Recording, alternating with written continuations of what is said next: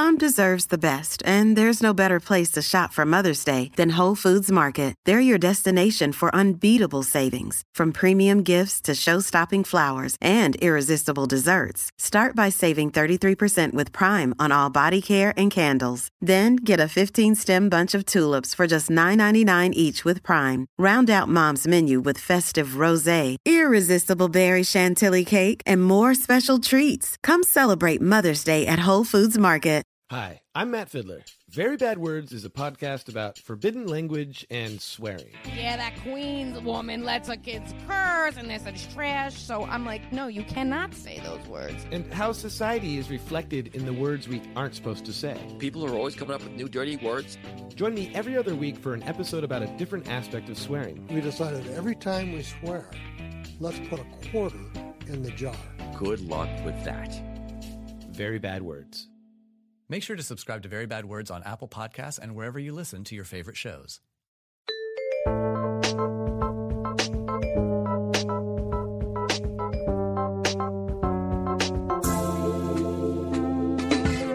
Hey guys, welcome to the Ask Woman Podcast, where you get real advice straight from the source. I'm Kristen Carney, a comedian and your host here, of course, with Marnie Kinner. She is a best-selling author of Get Inside Her. Check it out. We have back with us today who you will be familiar with from our last show, Vince Kelvin, pickup artist, super good insight. And we have a recreational sexologist. Did I get it right? Yeah. Kind of. And what did you say? Did I make it awkward enough? Miyoko Rifkin, who is a host here on the Playboy Radio Network. Play With Me. The show airs Tuesdays, right, at noon? Yep. Cool. And it's live. Yeah. Oh, yeah. So people call in and ask questions, that whole thing? They can. Mostly, you know, we like to just share information. Yeah. And get really fun and playful. Oh, that's awesome. Well, it's called Play With Me. So, you know, we try to just bring, like, the wackiest things we can possibly think of that we would incorporate with sex. Uh-huh. What is the wackiest thing that you've brought so far? Well, I don't know about the wackiest thing that we brought. Right. Yeah, exactly. Chicken. We were just talking about the chicken enthusiast. No, probably the strangest for most people would be rope bondage with acrobatic yoga. That's strange? Just the most, like, I don't know, it just maybe inaccessible, maybe the most inaccessible thing. But we did a whole entire couple of episodes, actually, on the freakiest fetishes. And there's some pretty wild ones out there. Yeah. So what was the number one? Or what were two of the freakiest fetishes? Well, number one is actually like anything that has to do with an appendage. So people have foot fetishes, armpit fetishes, hand fetishes. Smelly beauty there's fetishes. Like, I love armpits personally. Really? So, yeah. Oh. Yeah. So there's a lot of different, but those are kind of all lumped in. The problem for me with the whole fetish, like, sex thing is the human body grosses me out. Awesome. Everyone just is gross. So you don't want to have sex. Do you like your body? Do you like having sex with yourself? Yes, let's analyze Kristen. No. Let's not. Let's not. No, I don't find my... I mean, not everyone... Like, you're not gross to yourself. Not really, no. Okay. I mean, I find, like, some people... Like, I find some dude... Like, some... I'm not attracted to women. I'm very uptight. Okay. I don't know if I mentioned this in the last episode, if you got this. She's very uptight. I look maybe like I'm, like, easygoing. No, I'm incredibly neurotic and uptight. But... No, there's, like, I'm attracted to certain dudes and stuff like that. But in general, like, just, like, armpits, like, it's just smelly. And there's hair. And it's not. Yeah, see, I love all that stuff. Mm. But so if you don't. I love how you're showing opposite views of you're like, oh, yeah, that's awesome. She's like, that is disgusting. But that's interesting to see that women have these different perspectives. Well, it's the way it is. Like, I mean, I'm curious, when you're attracted to somebody, do you like the way they smell? Or just like the way they look and, like, feel? If I'm attracted to them and the smell's right. Okay. And are you on birth control? Mm-hmm. Okay. So birth control totally fucks up your ability to... Are you guys syndicated? Sorry. No, you can say it. Yeah. Okay, good. Yeah. Yay. I can drop that. I was like, I don't know. Are we? Yeah, so, like, no. So it actually messes with your ability, with your olfactory sense, to know what you're actually attracted to. So I would caution you before you get into a long-term relationship with a guy. Like, maybe go off the pill before you decide to get married type of thing, because you may decide, like, after you... So I should go off... Should I go off every pill? Like, because I'm on a lot of them. Right. You know, all the Xanax, all of, like, all of it. Yeah, it all messes with you. So just get super sad and then pick who you like. So no wonder you're not really into sex if you're on all that stuff. Yeah. Exactly, because her sniff is off. Takes away your libido. Exactly. Everything. It messes with everything. 100%. Well, I thought that the two of you would be able to have wonderful conversation and provide amazing advice to our listeners, because I want to do a whole episode of overanalyze this. Well, I want to know what a pickup artist is. Okay, well, explain. Well, it's opening a whole new door. Now we bring the sex aspect to it. So I just have to check in as well, just how graphic can we be. But yes, very graphic. I just threw it out there. You know what? So. You mentioned the word fetish. It could be one aspect of it. Yeah. Of it could be a fetish. The fetish would be just to pick up that ability to start to interact with someone. The chase. But what I do, I mean, I have the healer aspect of me where I like to be of service to others and kind of bring some sense between men and women and all the struggles and sufferings and so on. And then there's what I do personally. So interesting. Right there we have to be cautious because... So are you like a Hitch? Wasn't that movie where the guy like helps guys pick up on chicks? Yeah, a little bit of a more hardcore, edgy version. Mm. So what does that mean? Oh, it can mean so many things. Like, okay, name one. Name one. Edgy, hardcore. So fetishes. What does that mean? Okay, so like people that are looking for specific things? Anything people can be into. But yeah. So Vince helps men become the best versions of themselves and helps them tap into their wants and desires and teaches them how to relay that information in a non-douchey way. That so is get awesome. What they want without being assholes. Yes. That's so important. It's wonderful. Can I just high-five you? I'll be douchey. And now he's doing it for women as well. He's helping to help. Same thing that you're doing. You're helping people open up to figure out and realize what they really want and how to achieve that. And Vince is doing the exact same thing. That's amazing. Yeah. That's an even better description. We'll be fast friends. There you go. Perfect. We'll be fast friends. Actually, before we get to overanalyze this, I do want to ask one question. Okay, so we were talking before the show about the women that come to see you, and one of their biggest concerns is that they do not know how to have an orgasm. And so men, you know, we talk about this a lot, that a lot of women aren't able to achieve orgasm or they don't know how to. Right. I'd like to hear a... non-therapist explanation, but an enthusiast explanation and recreational explanation of why women sometimes just don't have an orgasm. Well, there's a lot of reasons that they could not be having orgasms. And like I shared before the show, orgasm really begins and ends in the brain. So if they are not feeling sexy, turned on, comfortable, trusting, open, or drugged up, adventurous. Like they don't have a brain, right? You know, so if they're not feeling those things to begin with, they're generally not going to be in tune with the rest of their body anyway. So the sensory aspect of sex really isn't connecting with them, right? So then there's that aspect. There's also the aspect of being afraid of letting go and just releasing, you know, and being free. So there's also that aspect. There's the physiological side of it, that maybe they're just not getting enough foreplay, which would really mean that there's not enough blood flow to the labia, to the clitoris, you know, to all these yummy parts of their actual sex organs. And so they're really not feeling it. It's like, meh, you know, I mean, if you go down on a woman, start touching a woman before she's actually feeling turned on, it's not that great. Right. You know, texture doesn't feel good, friction doesn't feel good until everything's really like juice is flowing, blood is pumping. So I want you to touch on that point because it's mainly guys who listen to this show. Okay. I would love for you to, in, you know, a minute possibly, I know it's hard, but give some words of encouragement and a little bit of advice on how men can actually help women to get to that place. Well, it really starts long before you even get into the bedroom, honestly. Mm-hmm. The more you can talk to her and suggest things to her and make her feel sexy and wanted and desired, the faster the foreplay will actually happen. So once you get into the bedroom, of course, you know, guys tend to like want to stick a finger in or whatever.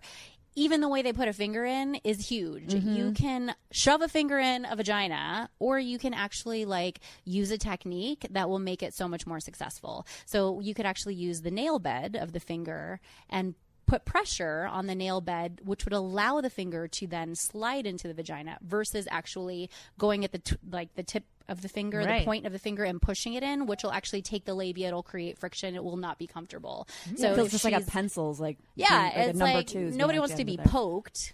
Yeah, right? Yeah. You want to be massaged. You want to be fingered. There's a huge difference, and it's a whole art form. And if guys don't really know what they're doing, that could shut off the water supply right there. You're just like... dried up. Yep. Interesting. I want to have you back on our show for sure because I want to expand on all that. But Vince, I want to hear the other side that was touched on in your first example of why women may not be having orgasms.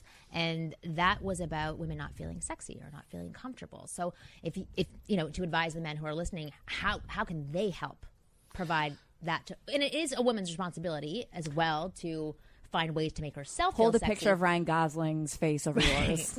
She'll come instantly. How would you help a woman feel sexy? Because actually, I saw you do it with, I'm not going to call, I don't, with your friend who is here. I don't know what to call you. But I saw the way that you spoke to her, and I can see that you know exactly how to do what I'm asking you to explain. Yeah, I think, you know, all of us, we have the masculine and the feminine within. And sometimes women, they so tap into their own masculine that they become outcome-oriented, just like guys. And the first thing they should do is let go of that. It doesn't have to be an orgasm. It's almost like when a guy cannot have an erection. Then he starts to obsess about that and he misses out on all the good fun that could happen, even if he doesn't have a full erection at the time, which tends to lead to an erection. So, number one, let go of the outcome of having an orgasm. I think also sometimes it's a reference. If they have a reference that's too precise, you know, it's like a sunrise or a sunset. When does it begin? When does it end? We don't know for sure. So they could be getting closer, but they're so rigid in terms of how it should happen. And I love everything I heard. I mean, I'm going to have even better orgasms just from hearing what I heard. But also sexual tension. If it's too obvious that it's going to happen, or if there's too much reluctance for it to happen, it can come in the way. And to build it without dragging it. And just drop the outcome. And there's so many women How does a man help a woman do that? How does a man help? By reducing the pressure and arousing. I call that dual direction. Dual direction is something I've learned from women. They are masters of dual direction. So often they will go... it's funny because if a woman tells a guy she just wants to be friends, I bet you at the same time she's going to touch his leg. Oh, you know, we should just be friends. Oh, no, don't kiss me. And they do something sexy. Dual direction should be called being a crazy bitch. Yeah. So the guy should be a crazy bitch. And the guy should go like, hey, you know what? It's okay, even if we don't do anything now. Because it's... There's no obligation of doing anything, and touch at the same time and not talk about it too much. And then I love what you said also. It's a woman's responsibility. Early on in my career, I was a success coach, and the majority of my clients were women. I was teaching at all colleges around Los Angeles, meditation, self-help, self-hypnosis, and that issue would come up quite often. And oftentimes, women had a tendency also to think it was going to come from the outside. It's from within, and they should train themselves maybe to have better orgasms just by themselves. Absolutely. And I was saying before the show, we've had Sex with Emily on our show before, and she talked about how, you know, she encounters a lot of women as well who don't know how to have orgasms or who have never had an orgasm, and she gave the assignment to one of her female friends to masturbate every day for 30 days. And even, I was saying, on the third week, she still wasn't able to do it, but then eventually was able... I don't know what it was that finally came together, maybe using a different toy or whatever it was, that allowed her to actually release, which I thought seems like a good way to lose weight also. Yeah. Forget the gym. Masturbate. Yeah. Forget the gym. No, but I thought it was really interesting. Anyway, those were fantastic, awesome responses. I definitely want to have you back on the show to talk more about sex, sexuality, and how to explain it from a female point of view. Because a lot of men don't understand where women are coming from when it comes to sex and sexuality. Well, and a lot of women aren't going to tell their guys either. Yeah, I don't even know sometimes. Because it's like you don't want to say anything because then it kind of bruises their ego and they're like, what, I'm not doing this right? Like, you could do it better, you know? Yeah. I mean, and what you were saying about being success or goal-oriented, that's huge. Huge, huge, huge. And I think a lot of people are just very focused on the orgasm, and it's like, the orgasm, everything leading up to it is like amazing. And whether or not you have one is... just a byproduct. It's about the journey, not the destination. Exactly. Okay. I want to ask some questions. Okay. These are our questions for Overanalyze This. Listeners write into us and we overanalyze their questions. Okay. So I went out with a woman for 4.5 to 5 years. We broke up in October because in the last 1.5 years, we were in a long distance relationship. She told me that she wants to keep me as a best friend and couldn't live without me in her life. She's dating right now, but I'm thinking of moving back to the same city. Do I wait till I get there or forget about trying to get her back? I need your help. It's funny because now that Vince pointed out to us in the last show, like that it's do or die. For guys, it's like all or nothing. Now I'm noticing in the way that they write to us, it's like, do I do this or do I do nothing? Do I just give up completely? And that it's an interesting theme in all the questions. Yeah, exactly. Where they're just like, I'm going to have this or I'm going to have absolutely nothing. There is no middle ground. So is there a way for him to have some middle ground? What would you advise that he would do in this situation?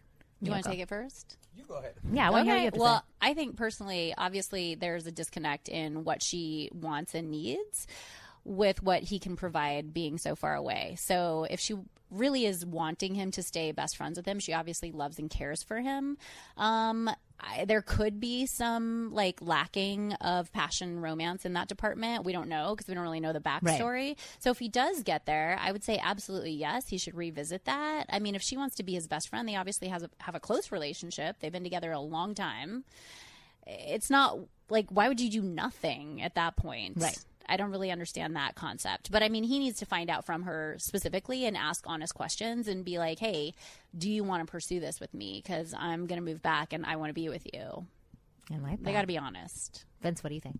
Yeah, well, there's some good news. The fact that indeed, if she is not finding that aspect of the best friend in her main relationship that she's with now, that's why she's kind of coming back to the idea. But the bad news is if he goes along and provides that, then next is the gay friend, right? Yeah. The best friend. So he should be straight up. And what I would say is, listen, I could not just be your friend because what I feel for you is too strong. So it's better that we never, ever, ever see each other again. I love how his voice changed. And a little takeaway. What I personally use is to always go back to utilization. So if I was in his shoes, and I have been, where a woman that I've been with comes to me saying, I want to be best friend, I go, wow, look at you. How naughty. There you are with this guy, and you're thinking of me? No, that's too naughty for me. So I would utilize it. But then again, what situation is the guy putting himself into? What good can come out of that? So lack of a sense of abundance. Mm-hmm. And be straight up and tell her. Wow, yeah. If he's still aware that she's dating somebody else and he's still in her life acting, most likely he's acting as the best friend still, even though he hasn't agreed to it. Yeah. So as you were saying, like that is his behavior right now. He's saying, okay, I'm going to hold on to you in any way because I don't know how else to get you back except for you constantly having a reminder that I'm there. When what you were saying, Miyoko, is that there's something missing that she's not getting. Either well, they broke up for distance, and they broke up for a reason. Right. I mean, they broke up for a reason. So if the reason was that her needs, her physical, emotional needs weren't being met by his actual presence, then that's pretty fair. I mean, by all means, move on. Try to find somebody who's in your locale if that's what you need, right? So if he's coming back, we don't know how she feels about him. She didn't write in. So she may be totally in love with him, and like the opportunity to have him back may be huge for her. I don't know. Would he say to her at some point that I'm considering moving back? I would imagine so. Why wouldn't you? What do you think then? Well, he could experiment. Remember in the other show I mentioned being the multidimensional male.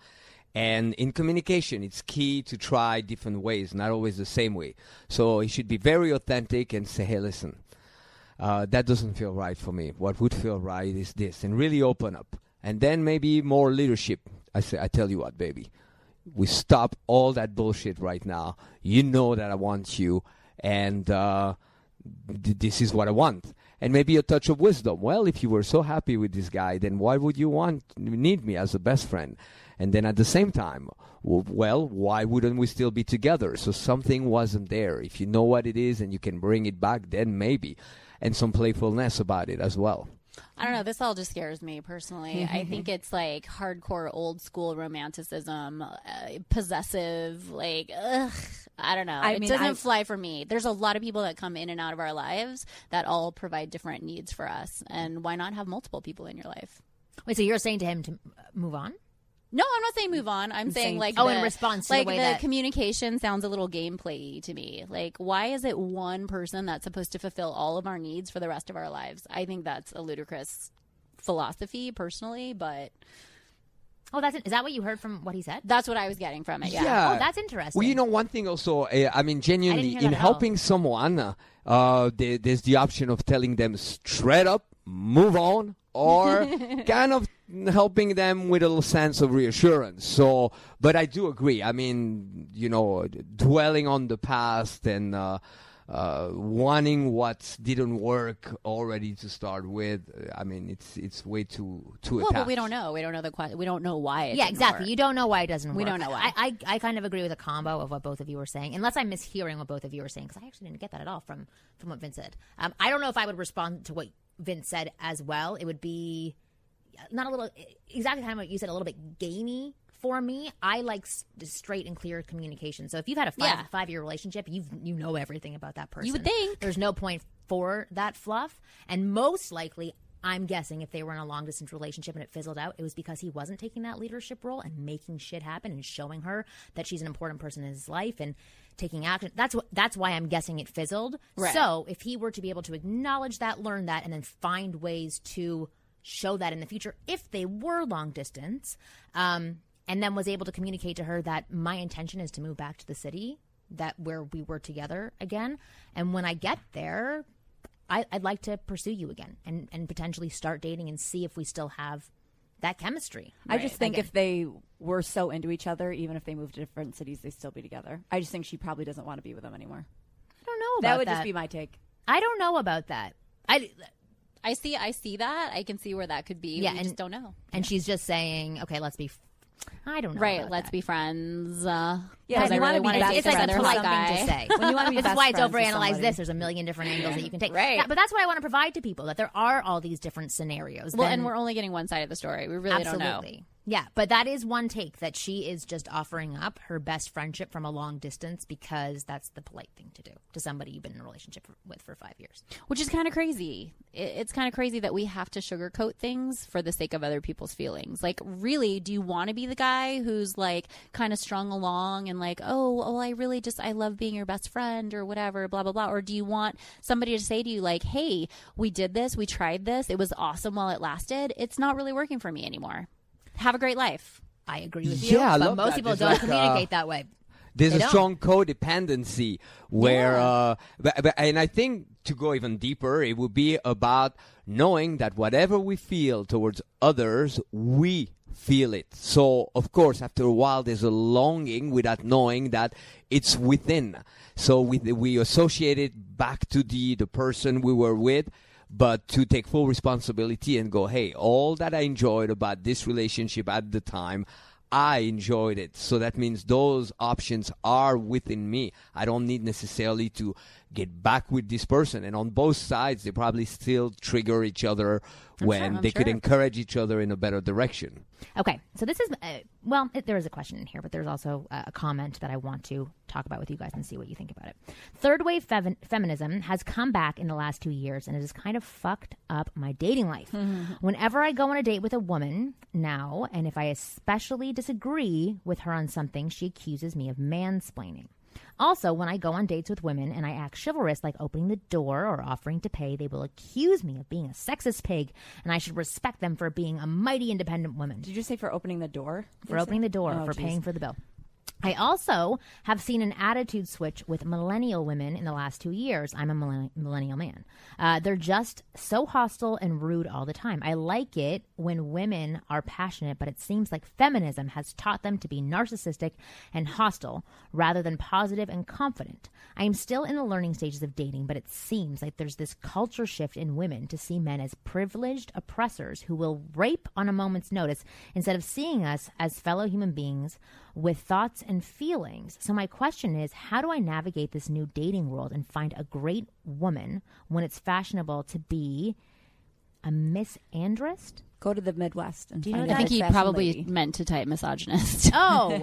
When it's fashionable. I wasn't sure. That's my guess. Andrew. Because I wasn't sure because I'd never heard of a misandrist. Okay, let's say misogynist. I'm called a misogynist. So I should recognize the word. Okay, so Andrew.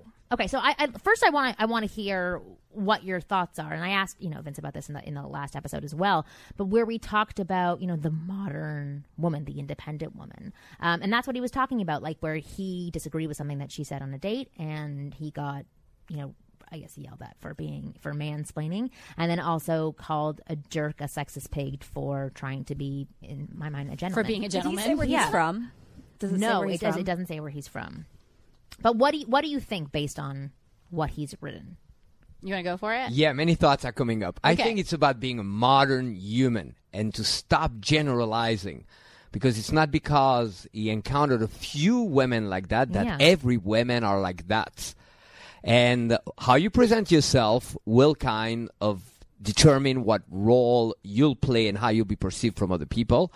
And like attracts like. So I would drop all sense of expectation and no longer filter thinking every woman's like that. I mean, the beauty of this day and age is there's so much variety. Mm-hmm. And to do well in dating, we got to watch out. The law of three. Most of us, something happens once, twice, three times, and we skip from three to always, every woman. And there's a randomness to it, you know. The guy could be on three dates where he holds the door and it's the worst thing he could have done. And on the fourth one, he holds it and that melts her. Mm-hmm. Now, you should also not do things for others. That's always the fine line. If you do it because you hope to do the right thing, it loses all of its impact. The guy goes like, well, sweetheart, you know, I respect women too much to pay for this meal for you because I don't want you to feel obligated. Call me whatever you want. What's your take on it? Or if he goes like, I like to hold doors. I mean, call me old school, but that's the thing that I do.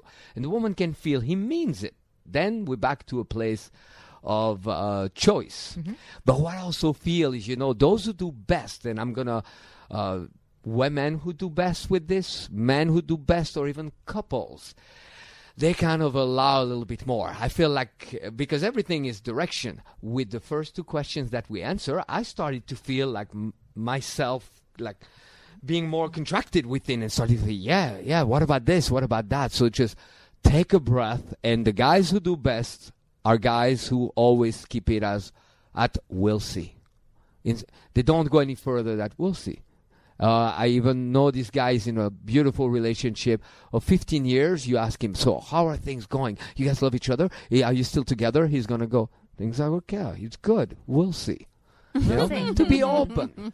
It's like having a greater threshold than most. And that leads to also amazing orgasms and greater things. So absolutely. It's about the attitude that's there. But I love how you were speaking about two different ways to look at the situation, because you were helping to analyze what potentially could be going on, but you also provided advice on how he can also handle situations like that, because I'm guessing he doesn't respond as wonderfully as we would hope he would when encountering situations like this. And I think, I'm guessing again, maybe in the beginning there might be a slight comment from the woman that escalates to a higher level where he's labeled as a pig because of where he takes that conversation to in order to defend himself. But I love what Vince was saying about how to take in that information. If some woman does get upset about that behavior, he doesn't have to apologize or defend his behavior at all. He just says, you know what, call me a pig, but I like opening doors for women. That's my thing. We're obviously not a match. Or, but you know, that... I mean, for me, this just... I don't want to get in a bigger conversation about society in general, but are people really labeling men as pigs for opening doors? I mean, he's not saying like, show me your pussy while I open the door. I mean, it's... well, we don't know that. I hope he... I mean, if he's doing that, maybe he's a pig. But really, are we at that point? I don't know. It seems that's so extreme. I'm actually a little bit more sympathetic toward him, because I can't fathom being a young, because he's saying he's a millennial. I feel horrible for him. Being a young man in the dating scene. Like, personally, when I was in my 20s, I didn't date. I did not date. I don't like the concept of dating. I think it's pretty... unproductive. Terrible. It's pretty unproductive, because really what you're doing is putting on a facade to make somebody like you to take them to bed, which is like, why not just say like, hey, I'm sexually interested in you, if that's what you're looking for. If you're looking for an actual relationship, then it doesn't seem like dating, quote unquote, is really the way to go about getting to know somebody, because for the most part, people are fake for the first 30 days minimum. Yeah. You know, so like I can see where he's feeling frustrated. What I really liked about his email was that he said, I'm in a learning stage. And what I would actually say to him is date older women, because they're going to be honest with you. They're not looking for anything necessarily from you other than potentially like entertainment, sex, companionship, whatever. And they're going to be very upfront about what they want from you. The younger girls that he might be dating, I'm guessing, don't even know what they want yet. Mm-hmm. So they don't know how to present that either. Do you know what I mean? Yeah. Like if he wants to learn something, great.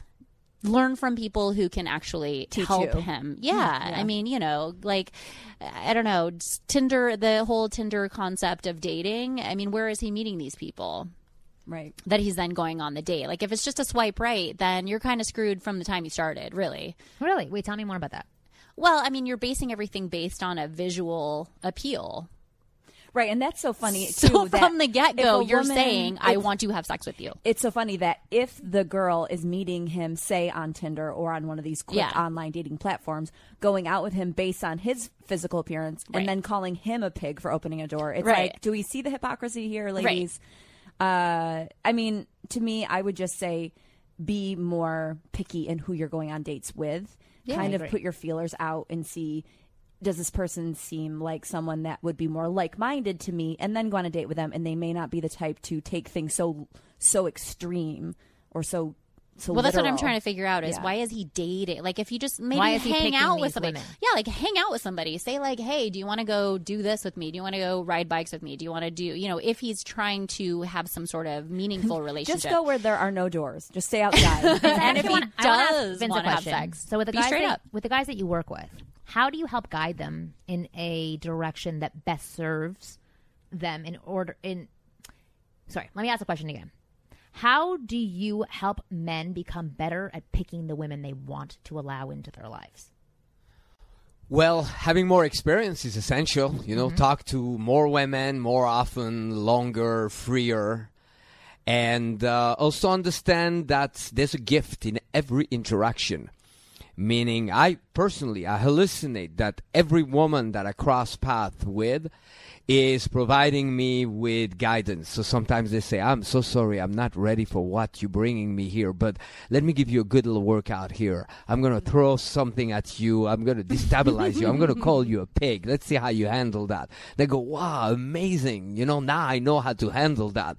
And I think one thing on my side that was coming to mind is, we got to watch out. One, I'm not saying that's the case for these gentlemen, but there's also a lot of guys, I've seen them hallucinate things that did not really happen. I'll give you an example. I was in San Francisco, and suddenly a girl passes by, and I made a quick comment, and the guy next to me said, I cannot believe how rude she was to you. And I said, I don't think she was rude to me. I think she was in a rush, and I think she gave me a lot. And I bet you that she's meeting someone.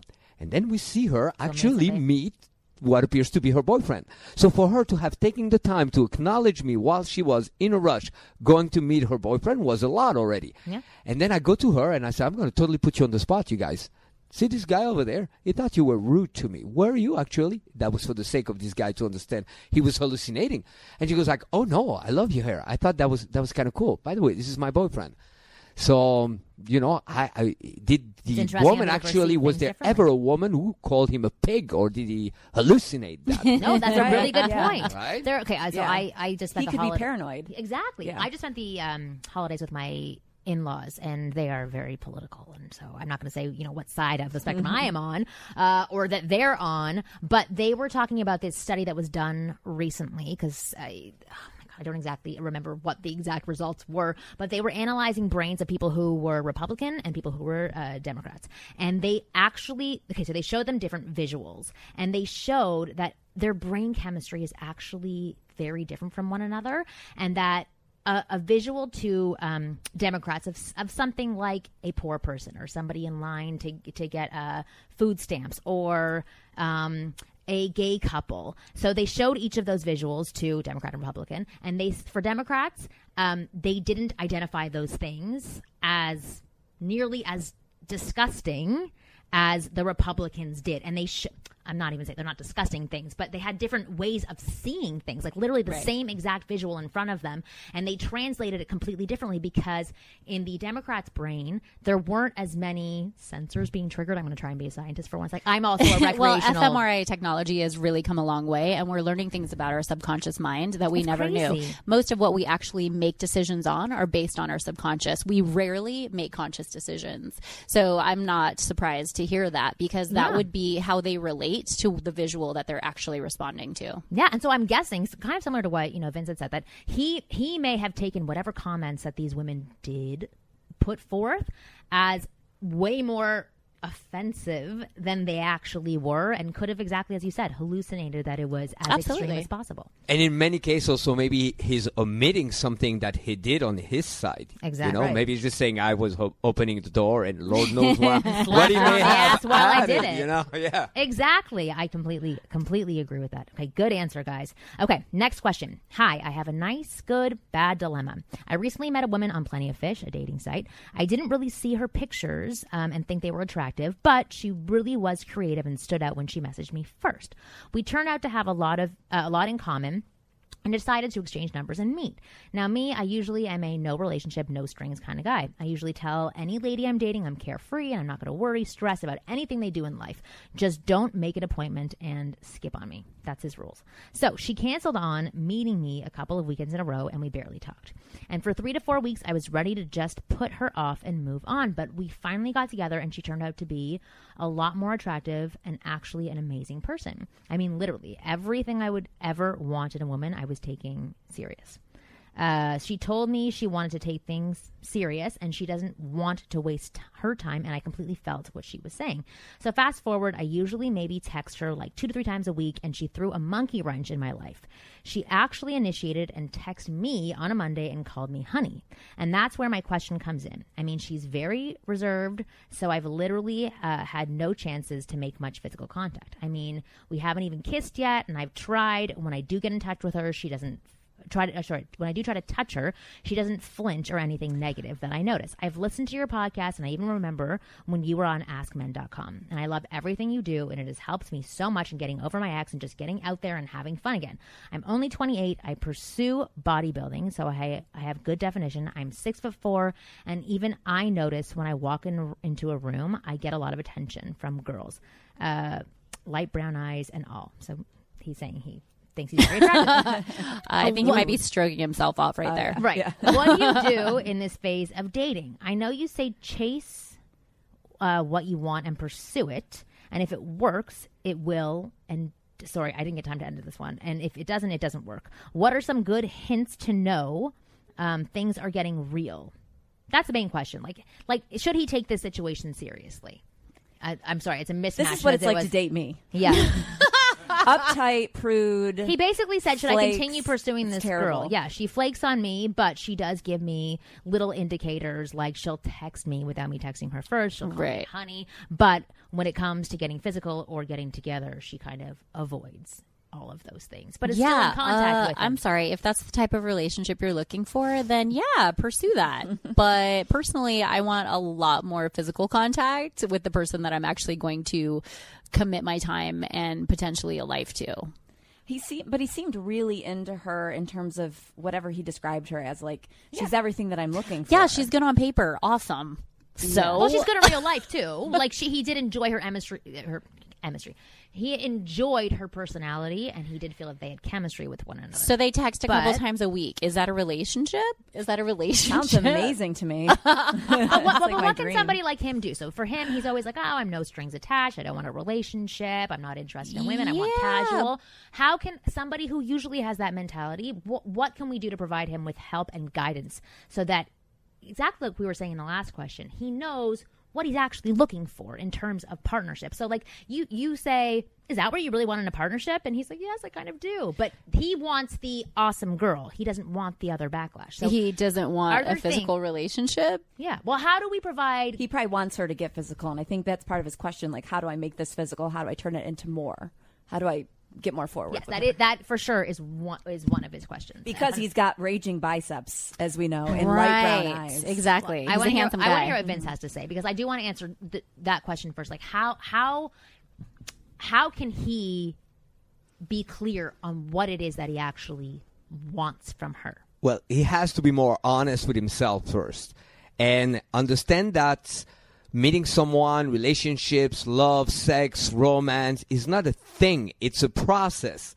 So he made that initial decision that this woman had something going on for himself. But then, if he really pays attention to it, he should ask himself, well, do you find that exciting to you when she will not show up? Do you like that? Is that what you want in a person? Do you find it exciting when you want to get physical and she doesn't want to? Now, you know, there it's again sexual wiring that's driving him, causing him to hallucinate that maybe that person, and you remove that aspect, I thought he would enjoy much of her company, and I don't want to hallucinate too much, but it's important to know, guys, that the first thing they tend to do is there's a void inside, so first opportunity to think, oh, maybe that's the one, and there's that sexual drive, first opportunity, maybe that's my chance, and to think a little bit beyond. And then there's also how guys physically escalates. First, we got to understand it's normal, you know. I mean, even adult film stars and so on, they may not just jump on you. They still have that aspect that's a little bit like particular to women. And exactly what Miyoko was talking about in the first half of the show. Like, it is a dance that begins way before you get into the bedroom. There is... Yeah. But guys, what do they expect? They expect that they're going to show up, sit down. I mean, it's about getting real, you know. I would love it. I'd be the first one in line if it would work. Like, you meet wherever, it's on Tinder, or you get the phone number on the street. From there, she texts you, hey, I like you. I'm ready. Where do you live? Make sure you have condoms. Right, that's called Grindr. She shows up. That stuff happens all the time. That stuff happens all the time. It happens all the time. Wait, what happens all the time? That scenario happens all the time. Women out there, that's what I'm saying. Like the younger guy that was like, I'm so confused. I don't know. Because you're picking people that also don't know what they want and aren't comfortable enough yet to say, this is what I'm looking for. This is what I want. And not worry about what that means. Like, what does that look like? I don't want to be a slut. I don't want to, you know, whatever. And this guy is holding on to the word honey, first of all. Honey? Like, yeah. Like he's projecting because she called him honey. I mean, come on. Like, this is the guy who obviously thinks pretty highly of himself, but lacks a tremendous amount of self-esteem and self-awareness, in my opinion. Like, open your mouth. It doesn't take much. Open your mouth. Tell her you want to move forward, that you want to maybe try something more than a texting relationship. Well, how is there a way to do that so that he doesn't come across as desperate or needy? Like, what would be the confident way? Who cares if you come across as desperate or needy? If that's how she views you, she's probably not the person for you. I mean, that's what I think it boils down to. Like, what you're doing by empowering men to, like, own their manhood is amazing. This is a guy who doesn't own his manhood. He's telling us on paper he's an awesome catch, but he doesn't even have the skills to communicate with her what he wants. Well, how would you like to receive that information? Because I'm just speaking to men who, if they're not at the place yet where they're like, I'm owned, I know who I am.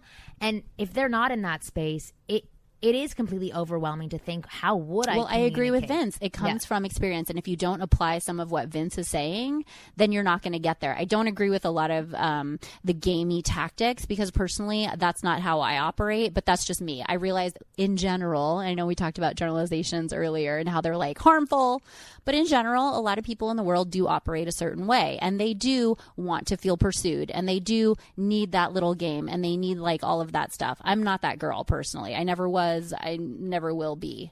If he's dealing with somebody who is not going to show him that kind of affection without him having to ask for it, that's why I say, is this the relationship that you want? Is that what you're looking for? If it's just to maybe get married and look good on paper and like fulfill your life destiny of having a family or whatever, then great, do that. It doesn't take that much. Just open your mouth. It sounds like he's pretty solid on paper too. Yeah, I love that. But if you want to live life and, like, have passion and have love and really be in something, you got to put yourself out there. And who cares what they think? Because chances are, if that's what they think of you, it's not the right fit anyway. What do you think? To keep it simple, you won't get much until you're willing to lose much.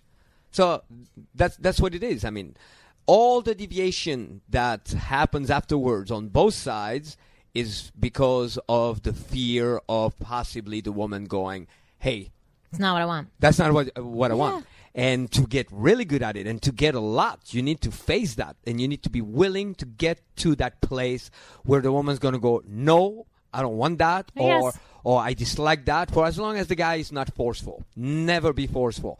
But be straight up. And success at that level is not only women saying yes, it's also encountering that place where you say, hey, sweetheart, you calling me honey. What is that about? Is that just a cute little nickname, or are you actually melting for me?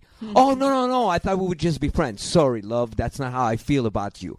Now we have two options. Either we further explore it in a better direction, or I remove myself and we'll write 10,000 sad love songs for the rest of my life, and make them laugh and play with it, and also give it more of a chance. And it's the part that makes it tough. It's a paradox. It's like life. Life is life and death. Mm-hmm. So we got to embrace both at the same time. Enjoy life, or we'll know that dying is coming. So to bring that and know that on one hand you got to play with it more, but you also have to be more decisive and say, no, I'm wasting my time here. Well, I love that he mentioned that he didn't want to waste his time, and that also she also doesn't want to waste her time, and yet they're both just wasting time. They're both wasting time. Yeah. They're both just like, I don't know. I'm gonna text you. Okay, like what is that's wasting time. No, I agree with you. But I know you don't enjoy the gamey stuff, and we're a level above. And me neither. I mean, because I say don't play games. I have a new book that's coming out, my time at Project Hollywood 2, and it's called It's Not a Game, Baby.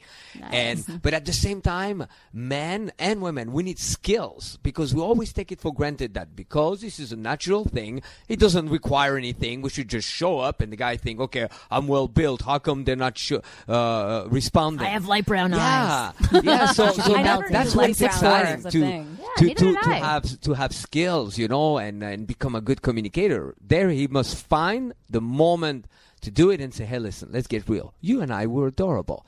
We both say we don't want to waste time, and here we are wasting time. So what are we going to do? Waste a lot more time or get serious? And then ground it and open. Toughest thing for guys is to just say it like it is, you know. Mm-hmm. Same thing with touch. I teach touch in a way where you're going to touch, and you touch at the exact same time. Because nothing worse than the taking touch, you know, when guys try to get a little physical and they go, oh, wow, so you're from back east. Right. And they keep on, or that one, you know. We had a party not too long ago, and I showed up with 12 girls, and nobody understood that they were with me. Sorry, nobody understood they were with me. So a lot of guys were kind of giving it a shot with them. And we looked back at the picture. It was hilarious. All guys were just like telling stories and trying to pass the arm around. So much better to say, you know, you're adorable. I mean, look at that skin. You. And then you touch at the same time, and look at your hair, and tell you're gonna say it, do it, and you do it at the same time. So you're opening a lot of doors. The wonderful thing about the way that you teach and what you teach is that you're very comfortable in who you are, right? And you know exactly what you want. For a lot of guys who are not at that place yet, and yes, they can come and do a boot camp with you for sure to learn how to express those things. But at the very starting point for men who are just like, I don't know how to express what I want. I don't know how to clearly communicate. I have a little exercise for guys to do. And this is actually what really helps me clearly communicate as well. We are blessed in a time where we can delay conversation through texting and through emails, and we don't have to do it so immediately and be on our toes and ready for a conversation to come out of our mouth at the fly. So what I do is if I'm experiencing something that I want to say to somebody, I write it all down, and I try and bullet point everything out, and then I go through what I've written out and try and find the driving points and not the emotional points that are in my belief system of what I want to express. Because I find when I give this exercise to some of my clients, what do you mean a driving point versus an emotional point? Like the clear point. What's so for me, if my intention was, I want to explore being with you, but I start writing about, like, I call you 3 times a week and you don't respond to me twice. Like, that's all the emotional fluff that's surrounding the real point that I'm trying to get to. So once you can identify those driving points or those points of intention of what you clearly want to communicate, then you separate those points. You put them into bullet points, and if you need to, you can rehearse saying them out loud before you communicate them to somebody else. That's just for somebody, like, for me. When, I know for you, you're just like, that sounds like bullshit, but you may have... No, not at all. Not at all. It's a great exercise. I'm just wondering how many people are willing to put in that kind of time. Well, a lot of people, actually. So the people who I work with are willing to put in that time, and that's... Wait, are these paying clients, though? Like, these are people... Okay, that's... I'm sorry. I was taking that out of context. No, even people who don't pay me. I give away these exercises for free because I think they're really helpful. They're things that I've done for myself. I am a highly anxious, uncomfortable person. They are helpful, but a lot of times those people don't want to see the truth. They like experiencing the emotional response to whatever's happening, and they like putting that response on somebody else. On someone, yes. So, yes, I agree with you. Absolutely. But that's somebody who really is ready to take on the next step of learning about who they are and accepting who they are, and that they can't change other people and they can't make other people do things, and that other people don't do things to them. We respond to the way things happen. So I completely it's a huge journey. But I think it's a great exercise. Yeah. No, not bullshit at all. No, I wasn't sure. I couldn't tell. No, but I completely agree with you. But to get back to the guy that asked the question, I think that's the first thing that you should do. Number one, take all the signs and just say, like, this is, figure out if you want this situation or not. But if you do want to give this another chance, then it's time for you to clearly communicate what you want from this woman, what your intentions are, and you share those intentions in a clear, direct, and confident, playful manner. And if she doesn't share the same desire or want, then you move on to the next person. Right? Thank you. Bye-bye. Perfect. All right. Well, that's all the time that we have for this show, right? Well, we have 5 more minutes. Oh, we do have 5 more minutes? Okay, never mind. I got caught up by the clock. Okay, so I have one more. Oh, no, this is a long one. Shit. Okay, we're going to go over a couple of these. Okay. Hey, girls and guests. I was getting a good match streak on Tinder and managed to get 28 matches. I sent all the girls unique messages, and I tried to base it on things in their profile, but none of them replied. Since you recommend that the guy always message first, I've been messaging. 28 people didn't reply? Yeah, I've been messaging them within minutes of matching with them to get my part out of the way. Would that be scaring them off? What is a decent amount of time to wait before sending the first message? Or is there a certain time of day that is good? If it's not me sending messages quickly, that's the issue. Maybe it's the content in these messages. Okay, so highly likely. But you'd be surprised. Okay, so then let me just... Does he share the messages? Yes. So awesome. So all 28 messages. So here's one. It's on Tinder. How many handbags do you have? And then so that's kind of insulting. She had loads of handbags in the background. That's insulting. Number one, that's insulting because it kind of, it's like, it makes her, it's insulting. It's just not warm and fuzzy. No. How many handbags? I mean, I don't want to get a hey. I don't want to just get that. Okay. You know, I realized that he's trying to relate something to, like, so that he actually saw her picture, so that he actually read her profile type of thing. But yeah, I agree. Like, that's just straight up like, what? Yeah. What would be a better way to use that observation in a warm and fuzzy way, as you said? When it comes to the handbags? Mm-hmm. I hope you don't have as many guys as you do handbags. And that wouldn't be offensive? I don't know. I think that's... I think that's more playful. Right. How many handbags do you have? It's kind of like...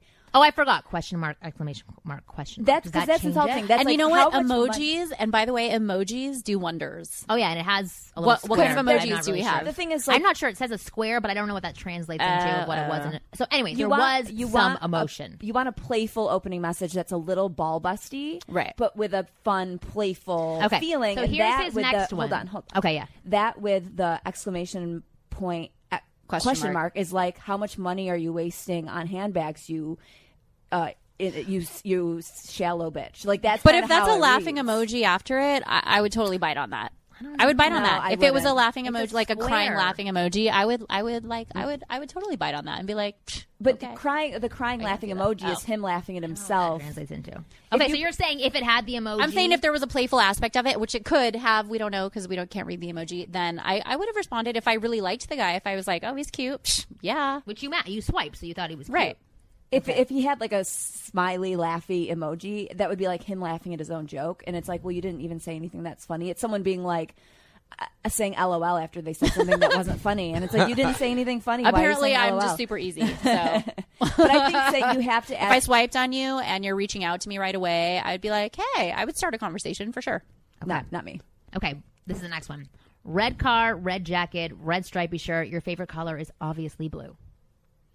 See, I think that's funny, but he's trying too hard. He's trying too hard. He's trying too hard. The wit isn't there. He's trying to be witty. She already swiped. And it's not there. She already swiped. And both of them are logical, and you don't want to trigger the logic. You want to trigger the imagination. Yeah. Because the first one is a number. The answer would be a number. So instead, asking if you could get only one more back to your collection, what would it be? Now it triggers the imagination. I love the exercise you suggested before. And a great exercise for guys is to go a little bit above average, to go for those initial observations. But, you know, I that's not that unique. She's got a lot of bags, and a guy goes, oh, you got a lot of bags. So write down like first thing that comes up. And then after that, ask, what is it that no other guy would know and witness? And last, most important, is never talk about things you don't care about, because it's, again, to please her. So the guy should ask himself, do I care about the bags? If not, he'd be better off saying, I'm not so much into bags, but that seemed to be a passion for you. And also, if he was really into bags, I would be questioning, like, are you gay? Like, why? I'm kind of confused. Like, are you super femi? Like, what's happening? So if he said, is that the new Kate Spade? Wow, you guys are hardcore. Be into if I swiped right and they said hi, I'd be like, hi. And then we'd see where it went from there. Yeah, but that's the thing. A simple hi to me would do way more than, like, these forced lines. Yeah, like the forced is too much. Yeah. We have to wrap up. I'm so sorry, but those were fantastic questions and our answers. So thank you very much for being honest and everything. It was fantastic. I want people to get in touch with you and to listen to your show and to go to your boot camps. So Miyoko, you go first. Please tell people. Oh, the show is Play With Me on Playboy Radio. It's really easy. You guys are already listening to it, but you can go to @AskMiyoko on any of the social media platforms and find me. And ask tons of sex questions. Yeah. So you can have an amazing... Play with me. Just come play with me. It doesn't matter. You can ask questions or just play. I love that. And Vince? Seductioncoaching.com. Seductioncoaching.com. Perfect. All right. Thanks, guys. Anybody who wants to send in questions and be brutally overanalyzed by us and our guests, then write into ask@askwomanpodcast.com. You can download new episodes of our podcast every single week on Thursday. You guys are wonderful. Everybody here is wonderful. We will see you next week.